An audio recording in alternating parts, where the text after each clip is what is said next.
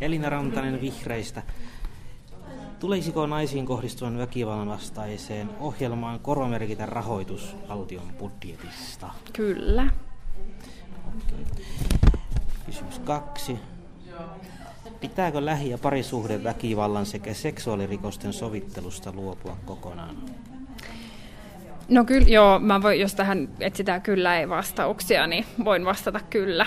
Tietenkin nämä on vähän erilaisia nämä rikokset keskenään, mutta mut joo, kyllä nyt pääasiassa on sellaisia, että se sovittelumenettely on, on tota, joo, hu- huonompi vaihtoehto kuin vastuuseen joutuminen.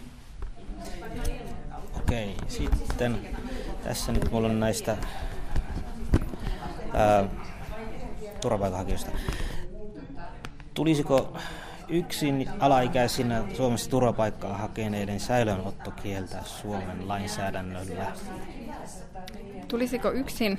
Ala, yksinä alaikäisenä turvapaikkaa hakeneiden lasten säilöönotto kieltää Suomen säilöön, ö, lainsäädännössä? No ei, ei sitä mun mielestä kieltää tulisi. Tota, ja sitten tämä nyt seuraava kysymys vähän sama juttu, että